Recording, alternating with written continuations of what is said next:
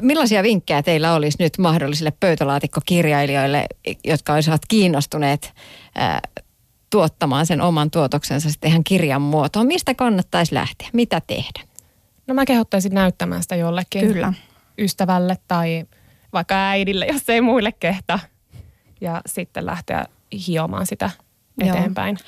Ja just se, että vaikka se on helppoa se nykyään se oma kustanne tehdä, niin malttia sen kanssa, että oikeasti katsoo sitä tekstiä kriittisesti, pyytää sen toisen silmäpariin, koska itse ei kaikkia omia kommervenkkejä huomaa mitenkään. Että se on joku toinen ihminen ja jos, se, jos tämä joku toinen ihminen vielä sattuisi olemaan semmoinen, joka oikeasti vielä ymmärtää kirjoitusvirheiden ja kieliopinkin päälle, niin aina parempi. Mm. Mitä te ajattelette esimerkiksi kirjallisuuspiireistä, tällaisista kurssimuotoisista jutusta, jossa voisi käydä sitten läpi sitä omaa tekstiään, omaa työtään? Onko kokemuksia?